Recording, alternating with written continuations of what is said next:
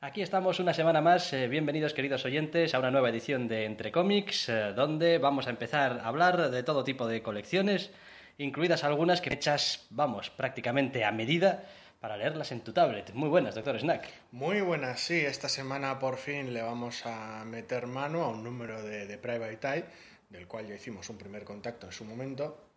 Sí, pero la verdad es que no habíamos tenido ocasión hasta ahora de meterlo en el eh, podcast, porque a pesar de que es un número 4 ya, esto de que sea mensual tampoco me lo tomaría muy en serio. No, al igual que su canal de distribución no es el habitual, parece ser que su periodicidad tampoco. Bien, ¿qué podemos decir de, de Private Eye? Aparte de que es un cómic de Brian K. Vaughan, Bon, que cada uno lo pronuncie como quiera, yo ya me lavo las manos, y Marcos Martín, ni más ni menos.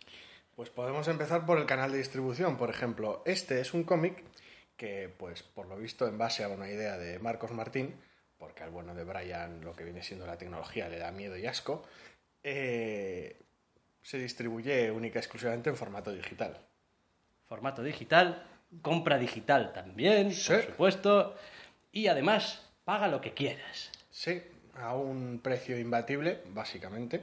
Pagas lo que quieras, incluyendo si eres un buitre cero. Exactamente, uno puede ir a su página Panel Syndicate, creo que es, Panel Syndicate. panelsyndicate.com y leerás, ya está disponible el número 4 de Eye. Eh, ¿Quieres comprarlo? Pon aquí en esta cajita cuánto quieres pagar por él, incluido 0.00, pedazo de rata. Entonces tú, que no eres un pedazo de rata, si eres un pedazo de rata, shame on you, pedazo de rata, pones un número, hombre, algo, quiero decir. Tampoco voy a decirte... O sea, 0,1 es más rata que poner 0, ¿eh? Por si alguien se lo está pensando.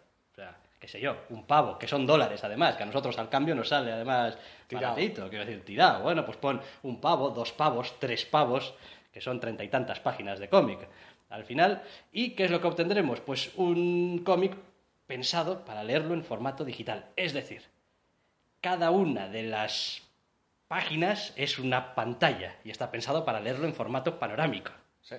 Es complicado de explicar mejor. La verdad es que Son números de 30 páginas, más o menos, aproximadamente, porque el propio Brian bromeaba ayer en Twitter de cómo siempre le, le colaba más páginas extra a Marcos Martín y como pues le daba tiempo a dibujarlas, se le daba igual.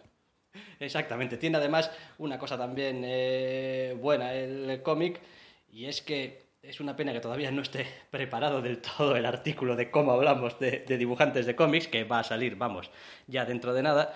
Eh, pero básicamente Marcos Martín es un tío que si algo tiene es capacidad para entender la página como un todo. Entonces le dices, oye, a partir de ahora vas a tener que dibujar pensando en la página en formato panorámico y que pegue al ojo una vez, digamos. Cada, cada página tiene que contarme algo, ser una unidad en sí misma y además formar parte de una serie de pantallazos más.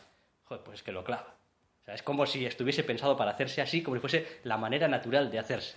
Pues sí, es una iniciativa bienvenida para todos aquellos que no tenemos sitio para más papel en casa y consumimos los cómics ya a golpe de pantalla. Y encima, pues eso, a un precio imbatible. ¿De qué va? Pues básicamente es una historia detectivesca, al final, si lo bajamos a lo básico básico. Un futuro más o menos cercano, donde la tecnología esta de internet y tal y cual se fue al garete, si no recuerdo mal. Básicamente todos los, toda lo que viene siendo la privacidad de todos los usuarios de Internet se fue a la mierda. Todo el mundo supo de forma abierta, no ya correos, mensajes, todos los historiales de búsqueda, todo, todo quedó al descubierto. Y desde entonces los temas de privacidad se toman en serio en un futuro donde la prensa es la policía. Y todo el mundo lleva su, digamos, su, máscara. cara, su máscara, para que nadie, digamos, le reconozca, porque si no, pues ya sabes, eh, se podría saber quién es y qué es lo que hizo en el pasado y todo eso. Entonces la historia arranca con uno de estos agentes libres que se dedica a investigar pasados para sus clientes con, bueno, ideas un poco, poco claras y se mete en un embolado de estos que La empieza- clásica historia noir con engaños, eh, asesinatos, la policía en tu contra, los malos también. Vamos, en definitiva, ¿qué tiene de bueno? Pues que el setting es bastante original, por no Sí. decir muy original. Eh, La historia en sí misma, cómo se va desarrollando, yo he de reconocer que con esta periodicidad me suele costar, cuando sale un número nuevo, A veces es complicado. exactamente dónde estaba. Pero bueno, está bien contado, los personajes son interesantes. A mí me interesa, la verdad, más el setting que los personajes en este cómic en particular. Eh, Está estupendamente dibujado y el guion tiene esas claves, es decir, es gracioso cuando tiene que ser gracioso, es serio cuando tiene que ser serio, deja una o dos cositas para el pensamiento aquí y allá. Es, es bastante extravagante sin, sin dejar de resultar un poco, no ya familiar, pero sí, sí ciertas situaciones en lo que viene siendo pues privacidad, internet y tal, que siempre andan un poco rondando por la cabeza. Y además estamos al número 4, yo creo que ya anunciaron cuántos iban a ser, iban a ser 10, 12. Alrededor de la es- docena. Sí, es una serie cerrada en cualquier caso, en principio pensada para un volumen. Ahora único. mismo, ahora mismo me parece recordar que leí algo de 13 ayer en Twitter, pero bueno, da igual, sí, en torno a la docena. Y estamos en el número 4 y la verdad es que todavía no tenemos muy claro aquí quién es el malo más. Están pasando la, varias la trama cosas. se ha movido mucho y han pasado un montón de cosas, pero en cuanto a el misterio, pues como buen como buen una serie negra, pues es raro. Y el malo parece ser realmente muy muy malo. Sí, la verdad es que, en fin, tiene, Al tiene menos, sus cosas. al menos desagradable. Tiene sus cosas, está, está claro. En cualquier caso, resulta complicado. Quiero decir, así como estamos muy acostumbrados a hablar de los cómics tradicionales, digamos, en papel, tal y como los entendemos, hablar de este, parece una tontería, ¿no? Que el formato cambie tanto como puedes hablar de un cómic, pero es que lo cambia. La verdad es que no se puede aplicar normalmente muchas de las cosas que decimos. Quiero decir, la narrativa cambia completamente por necesidad, eh, la distribución de las páginas, la composición cambia también. eh, bueno, la historia sigue estando ahí. ¿eh? Decir, esta historia es una historia que yo creo que podría firmar Ed Brubaker con los cambios, mutandis mutandi, que dice que cambiando lo que hay que cambiar, pues podría firmarla. Es decir, una investigación con sus diferentes agentes involucrados, Sí, yo creo que lo mejor que puede hacer la gente es ir a Panel Syndicate, que se bajen el uno. bajarse el primer número y por el precio que crean conveniente. Y si les gusta, ahí está hasta el número 4 y futuros según vayan saliendo al precio que, que quieran. Además, eh, pese a que esto suene mucho a distribución por internet y tal, eh, cortesía del dibujante español y de la colorista española, eh, el cómic además de en inglés está en castellano. Sí, está en inglés, está en castellano y está en catalán. Algún- algunos de los primeros número. números creo que están en catalán, el cuarto todavía no, pero algunos primeros números están hasta en catalán. Así que Se está haciendo un es- esfuerzo realmente por, por, por ser por lo hacerlo, más amplio por posible. hacerlo llegar, sí. Es como, oye, pues No sí, está en más idiomas porque no hay más gente, porque es una producción privada, independiente. Así que si, si hubiera más gente que subiera más idiomas trabajando en el equipo, estarían más idiomas, pero no es el caso. Y además nos aseguramos de otra cosa, de que el dinero que les pagamos va a ellos directamente. O sea, no va, o sea, va directamente a la cuenta de PayPal del señor Marcos Martín. Concretamente, más- Concretamente. Más, personal no se puede, estás pagando al dibujante. Puedes dejarles hasta algún mensaje cuando les haces el pago. O sea, te pregunta, ¿quieres dejar algún mensaje? Pues, pues les dejas. Oye, vuestro cómic me ha molado, o, o no me ha gustado nada, o, o qué locos estáis con esto. Lo cual, pues, crea una cierta cercanía también. De Private hay en castellano, en inglés, algunos números en catalán. Hay que ir, panelsyndicate.com. Es decir, parece que es hacer publicidad gratuita. Lo es, es hacer publicidad Pero gratuita, pero cuando puedes pagar cero euros por ello, pues la verdad es que, en fin, Muy recomendable. muy recomendable. Eso en cuanto a, digamos, lo especialito y bueno de, a mí- a de mí es la un que semana. me encanta. Es un cómic que está muy bien, pero ya te digo, eh, a mí me cuesta seguirlo mes a mes. Cuando lo retomo, mm, me cuesta. Siempre estoy diciendo esto exactamente Sí, que es lo último el que había pasado, pasado. en lugar de salir un número, salió una especie de cómo se hizo, de también bastante, bastante interesante, de, de gran longitud, unas 60 páginas o así, con bocetos, contando cómo habían llegado a la idea, cómo habían acabado poniéndose de acuerdo para hacerlo. Bastante, bastante gracioso. Interesante, interesante. En cualquier caso, aparte de esta pequeña maravilla y locura, añado, Sí. de cómic, también tenemos algunos de los gordos de las editoriales. Eventos. Eventos. ¿Qué seríamos nosotros sin hablar de Infinity? Pues nada, la semana pasada no hablamos y no, no fuimos nada. Pues no, porque nos tocó hablar de los taggings absurdos y mierderos que hubo y pues así nos fue. ¿Cómo lo compensamos? Con el número 4 del evento madre, Infinity, donde las cosas se salen de madre también. Literalmente eh, sigue el equipo una vez más, sigue siendo Hickman con Opeña y con Weaver al dibujo. ¿Queríais saber quién era el hijo de Thanos? Lo vais a descubrir. ¿Queríais saber qué es lo que pasa si se pelean Thanos y Black Bolt? Lo vais a saber. Eh, ¿Queríais saber qué pasa cuando los Vengadores tienen ideas mm, locas? Lo vais a Me saber. hace gracia porque la semana pasada pronosticamos mamporros en el otro evento, en el Battle of the Atom, pero donde hemos recibido más mamporros al final ha sido en Infinity. Sí, aunque quizá más que muchos. Bueno, sí hay muchos mamporros. pero Hay bastantes mamporros. Pero hay también el mamporro. Hay mamporros de alta intensidad. Sí. Quiero decir, cuando se. Hay mamporros de larga duración y mamporros de alta intensidad. Incluso mamporros que diría el Partido Popular de estos en diferidos, en diferidos. Quiero decir, el mamporro te lo empieza a pegar ahora. El y si alguien lee el cómic ya lo tendrá. Y el golpe te llega más tarde. Mamporro en diferido es, es cuando el Capitán América tiene un plan muy loco y tiene a Thor para ejecutarlo.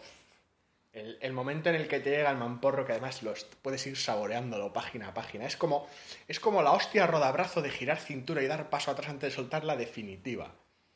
Hay que Más, reconocer más que a cámara lenta no se puede. lo disfruté muchísimo. Lo disfruté muchísimo, o sea. Uno, tampoco voy a contar de qué va el cómic, pero uno cuando se imagina a sí mismo dando la gran hostia de dar un paso atrás, girar toda la cintura, extender el brazo toda su longitud, relamerse y girarse y cruzarle la cara a alguien, esto es esa hostia a nivel superheroico.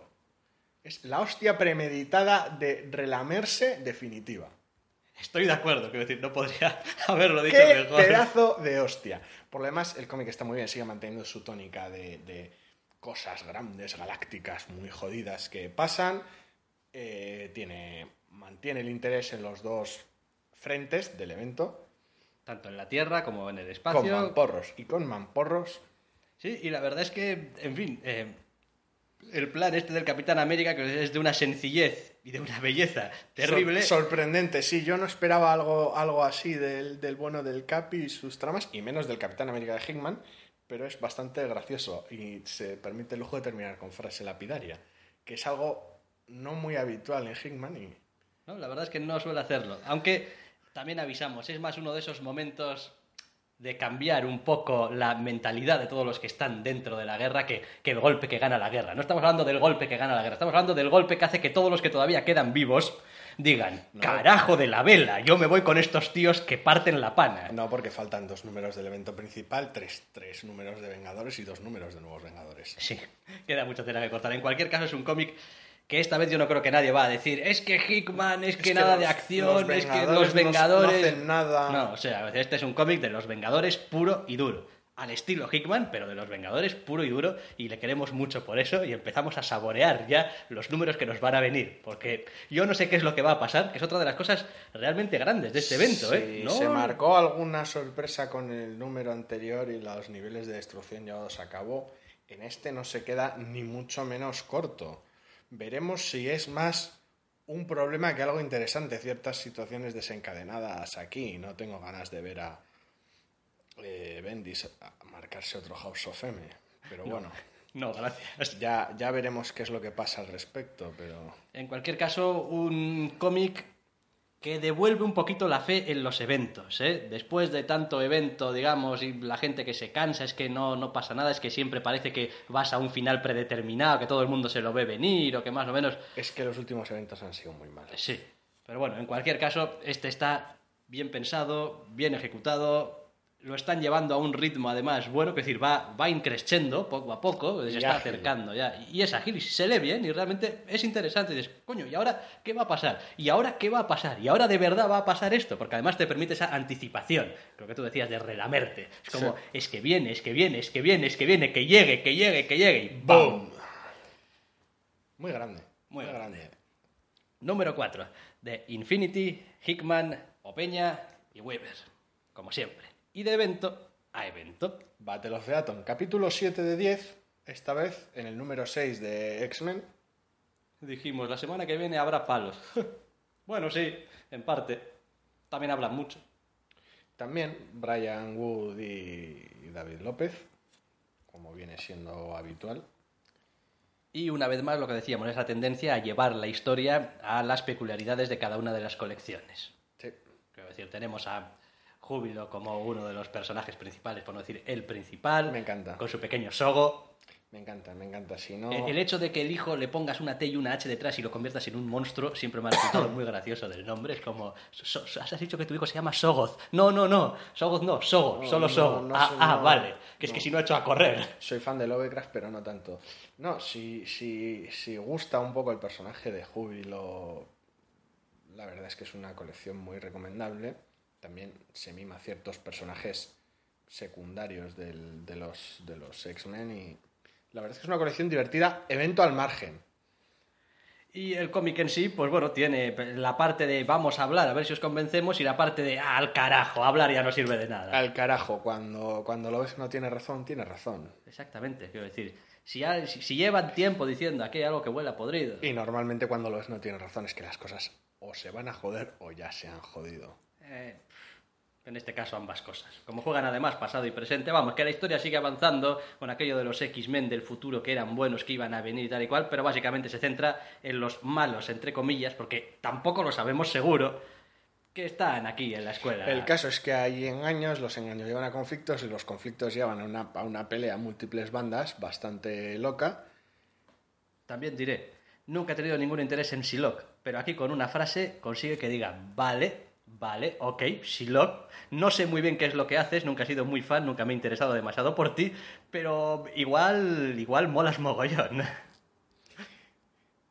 Bueno, bueno, tiene, tiene ese rollo ninja que, que cuando toca hacer el badass siempre está bien, pero bueno. En cualquier caso, el evento sigue a buena marcha también. Lo que pasa es que es un evento, pues eso, a otro ritmo del de Infinity. Quiero decir, esto va a Con un... mucho personaje cruzándose, variantes futuras de personajes. Un evento, al fin y al cabo, muy, muy mutante, muy, muy propio de ellos.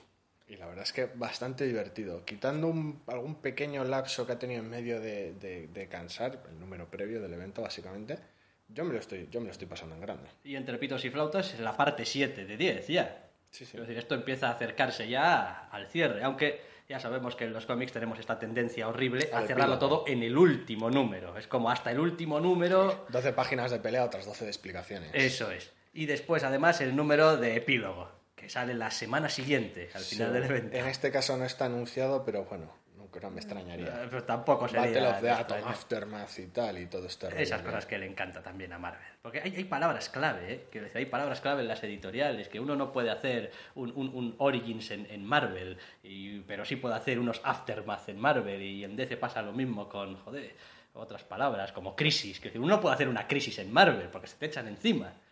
Es una crisis, eso es de DC. Bueno, son tonterías al margen. En cualquier caso, Es sorprendente que, este- que estemos teniendo dos eventos separados, uno de los cuales es casi un doble con queso, y estén funcionando tan bien desde Sí, el punto de vista narrativo. La verdad es que sí. Bueno, los dos eventos de Marvel. Hay también alguna otra cosilla que ha salido. sí, hay alguna otra está. cosilla de Marvel de estas que leemos yo de Cuatro Gatos, como Avengers Arena, con más personajes muriendo y alguno que otro volviendo a la muerte. Pero eso es hacer trampa. Sí, eso es hacer trampa. Quiero decir, si los luego los tra- siempre que los mismos número. Arena, los matas, se quedan muertos. Hay un ganador, que decir, Bueno, llevan 1, Hasta 2, casi 3, la 4, 5, mitad. 6. 6 han, joder, 6 han Solo matado. son. ¿Qué número dices que van? 12. sí, Joder, pff, 16 más bien. di- di- 16. 16 números para matar a 6. El propio Arcade lo comenta en el propio, en el propio número, que él estaba esperando una, una masacre de high school. Quería a los, a los chavales despellejándose unos a otros desde, para, el, para el final de la primera semana. Y acá, en, en lugar de eso, tiene, está teniendo una especie como de, como de matanza a fuego lento. Y el propio, el propio Arcade comenta que me han hecho recordar algo que olvidaba, que los, las- los grandes partidos no se ganan en la primera mitad. No, se van, se van montando poco a poco. Hasta que está llegando ya pues, a una situación insostenible de conflicto. realmente. Oye, esa voz, señor Anderson, es el guionista intentando vendernos la moto. Bueno, pero está planeado así desde un principio, no es una colección larga que haya tenido que cambiar sobre la marcha. Yo estaba convencido que esto era una mini. Bueno, no sé, no. Yo, yo desde el principio lo vi como pues una cuestión más de drama que de masacre. Pero en fin, bueno, pues. Que es una oye, serie hecha con Que si el adolescentes. cómic está bien y se deja leer. y El baile de dibujantes está, está haciendo daño, como suele pasar en este tipo de colecciones menores de Marvel. pues, ya. Pero bueno, Es que si no eres Bendis, no puedes elegir con el dedo y que se queden todos los meses que quieras. Es lo que hay. Eh, pero bueno. También hay algún cómic de DC. Hay cómics de DC, sí. sí. Eh, Yo me he reído mucho con el Green Lantern Corps. Green Lantern Corps. joder. Green Lantern Corps. No sé si le has echado un ojo. No, Lights Out. Sí. La Lights Out. Te cuento, te cuento. Eh, ahora mismo en, en Green Lantern tienen un, tienen un malo. Relic, que es un malo que viene de otro universo. Bien. El tío era como un investigador del, del espectro emocional, este de la luz y tal, y descubrió que no, que usar, usar esta, esta mierda destruiría el universo, porque esto no es inagotable. Se agota y el universo se rompe. No le hicieron caso, le llamaron reliquia, relic, es como es, es una antiguaya, y pues se le quedó En con este, el nombre. en este universo, y que alguien me perdone la blasfemia, Jesús vendría a pegarle personalmente, porque el amor es inagotable. Resulta, curiosamente, que, al menos en su universo, tenía razón. O parece que la tenía. Todo se fue a la mierda, se quedó muy triste y solo, y atravesó lo que viene siendo la barrera entre universos, y apareció en el nuestro, gigante, y con los poderes de un nuevo dios, básicamente. Pues vamos, Pero, chetísimo hasta aburrir. decir, pero no tenía otro sitio a donde ir, el mamón. Decir, tenía que acabar. Si en- fuera otro sitio, no habría un cómic con él como villano. No, entiendo. Entonces, el número de esta semana me ha hecho especial gracia porque lo tenemos plantado en, en, en Oa, cual, cual Galactus gigante con sus naves que viene Me comeré vuestro a planeta. desmontar el chiringuito con está hasta el apuntador aquí, pues intentando hacer una última resistencia más de distracción que otra cosa. Y pues tampoco voy a hablar de lo que Bueno, pero OA realmente cómic, hoy en pero día los guardianes estaban muertos, ¿no? Ya, quiero decir, los enanos cabezones y tal están muertos. A, a efectos prácticos sí. Con lo cual, quiero decir, pues OA ya, que, quiero decir, aparte de ser una marca y tal, venga OA, disfrute de las vacaciones en OA. Pues si has ido y te has hecho una foto, más te vale que la conserves, porque e- e- esa es la... Eso es OA. eso es OA o eso era OA. Vale, ah, estoy viendo una viñeta de algo así como un un planeta que está explotando, básicamente. Básicamente. Bueno, oye, ya mataron a Mogo, ¿no? También.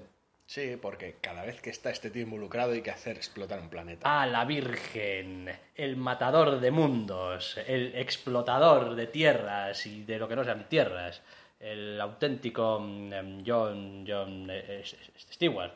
John Sí. Stewart. Jo, es que yo y los nombres de los Green Lanterns. Van Tres, van tres, van tres. John Stewart. Clink, tres. En este caso no es él el responsable directo, pero bueno. Está involucrado. Todos sabemos qué es lo que pasa aquí. Que no se esconda ahí detrás de otros Green Lanterns que sabemos que es culpa suya. Ajá, ok, bien. En fin, una, Chanante. una cosa muy estúpida de Chanante.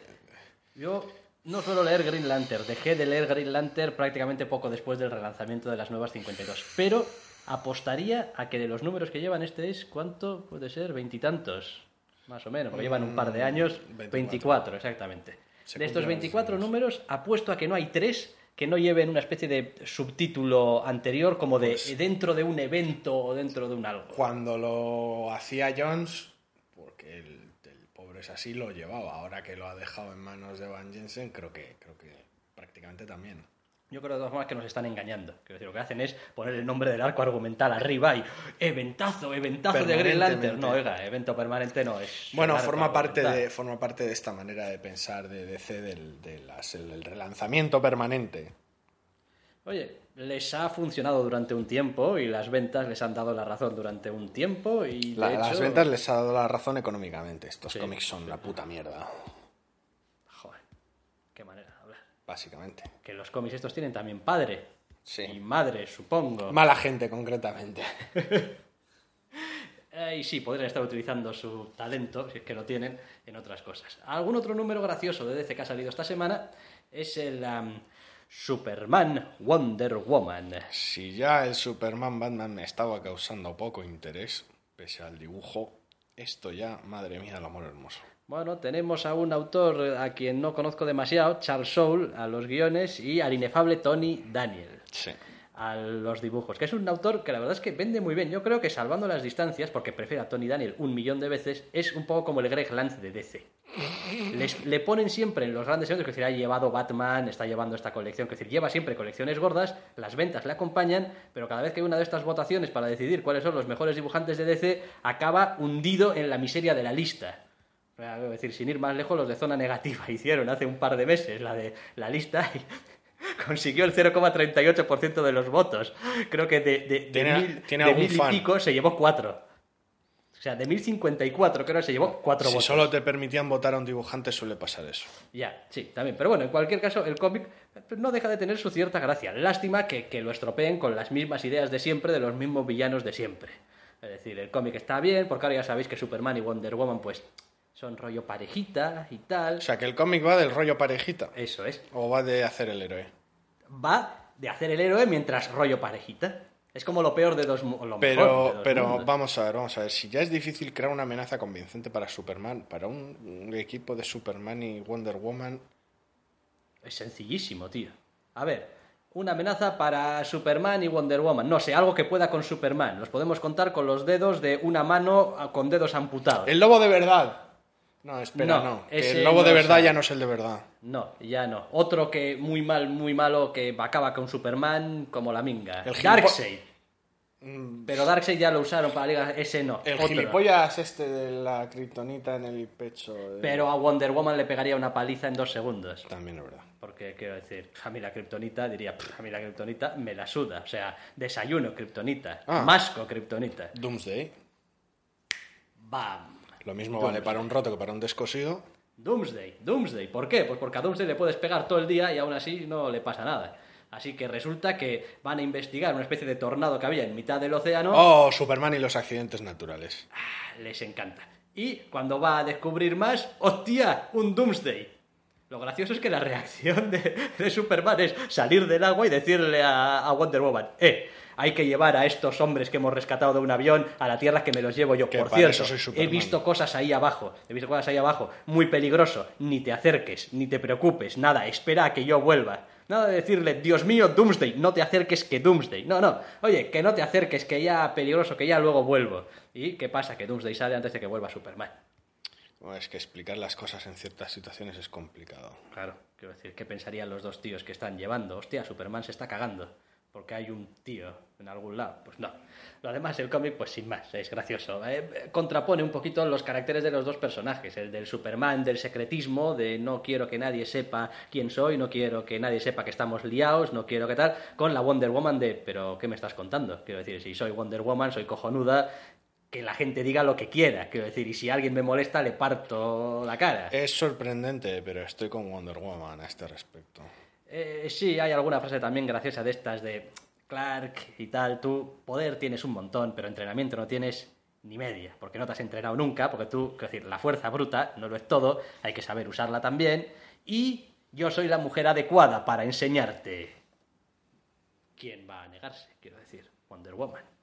Quiero decir, Wonder Woman. Así vestida toda ella, muy de Wonder Woman. Te jode el Superman, ha salido tonto. Pero en fin, que tampoco tiene mayor cosa el cómic. Habrá que ver a dónde quiere ir verdaderamente. Es decir, es más interesante toda la historia de Clark y Diana. Por mucho que digas, bueno, no estoy interesado en un cómic de Clark y Diana. Bien, Hombre, sí, pero, pero... no, vamos a ver, vamos a ver. Por, por, por, por montonera que sea la historia entre ellos dos, siempre va a ser mejor que verles darle puñetazos a algo. Exactamente. Y además, bueno, al menos tienes un estudio de caracteres de los personajes y tal, que porque siempre está bien. Oye, que no todos los cómics tienen que ser eh, vamos a pegarle algo. Que de vez en cuando está bien que haya un cómic de Pero, vamos a... pero esto es de C. Ya. Quiero decir, deja de cortarme el rollo, ¿o qué? Yo, o sea, ya lo siento, pero es, no, quiero decir, van a estar pegándole algo todo el rato muy fuerte y va a ser. Pues no, en este cómic solamente le pegan algo la mitad del tiempo. La otra mitad hablan de cosas. Será porque es el primer número. Exactamente. Luego alguien verá que si pones en portada punchando Superman a algo. Ya pues- pueden darse prisa en pegarle algo bien rápido, si no, para el número 6 ya sabemos lo que va a pasar a esta colección. ¿Qué? Que le van a dar pasaporte. Sí. DC, apretan el botón de reset. Haber puesto a Batman en la portada. Ajá. Poner a Batman en la portada blinda la serie. Al menos seis números. Sin duda ninguna. Eh, pues Superman Wonder Woman, pues bien, oye, que, que el dibujo no está mal, que a mí Tony Daniel no me desagrada. eh, Me recuerda un poco al difunto Turner. Sí, un poquito, sí, un poquito. Solamente que este señor Más dibuja moderado. un poquito más mm, los pies, quiero decir, dibuja un Más, poquito más, mejor. más moderado, pero sí. Y bueno, pues sin más, un te veo que, que habrá que ver. Supongo que es el sueño húmedo de muchos fans de DC. O sea, Superman y Wonder Woman y tal, y una colección ahonda en sus relaciones y al mismo tiempo tienes punchantes. Que en el concepto no tienen nada malo, ¿eh? Y ejecutado tampoco está especialmente mal. Lo que pasa es que han optado por la amenaza de siempre. Yo creo que se podría, se podría estudiar la posibilidad de hacer una colección de Batman en la que cuenta qué está haciendo Batman mientras sucede lo que sucede en Superman Wonder Woman. Bueno. Y de cómo mira por monitores y se ríe mucho. Eso te iba a decir, Batman es cojonudo, puede hacer varias cosas a la vez. Por un lado, enterarse de lo que están haciendo, porque se va a enterar de lo que están haciendo, porque a, que a mí Batman tampoco me engaña. Quiero decir, que Wonder Woman es Wonder Woman. Quiero decir, da igual que seas Batman, te pone. Es decir, las cosas como son. Y después estará haciendo otras cosas, sus tramas, sus rollos, como por ejemplo, a ver esta mierda de la pistola de Kryptonita, cómo va, que no es que quiera hacerle nada a Superman, ¿eh? pero oye, si algún día se vuelve bananas, pues Estaría bien una serie en la cual mm, Batman está haciendo sus cosas de tener las cosas preparadas para cuando le pasa algo horrible y verosímil. Y de fondo en las pantallas tiene a Superman y a Wonder Woman pues haciendo el retrasado, hablando de sus gilipolleces y salvando aviones y ese tipo de, tipo de cosas que hace Superman. Eso es. Y Alfred con una libreta viendo los monitores y cuando alguien dice algo importante lo apunta.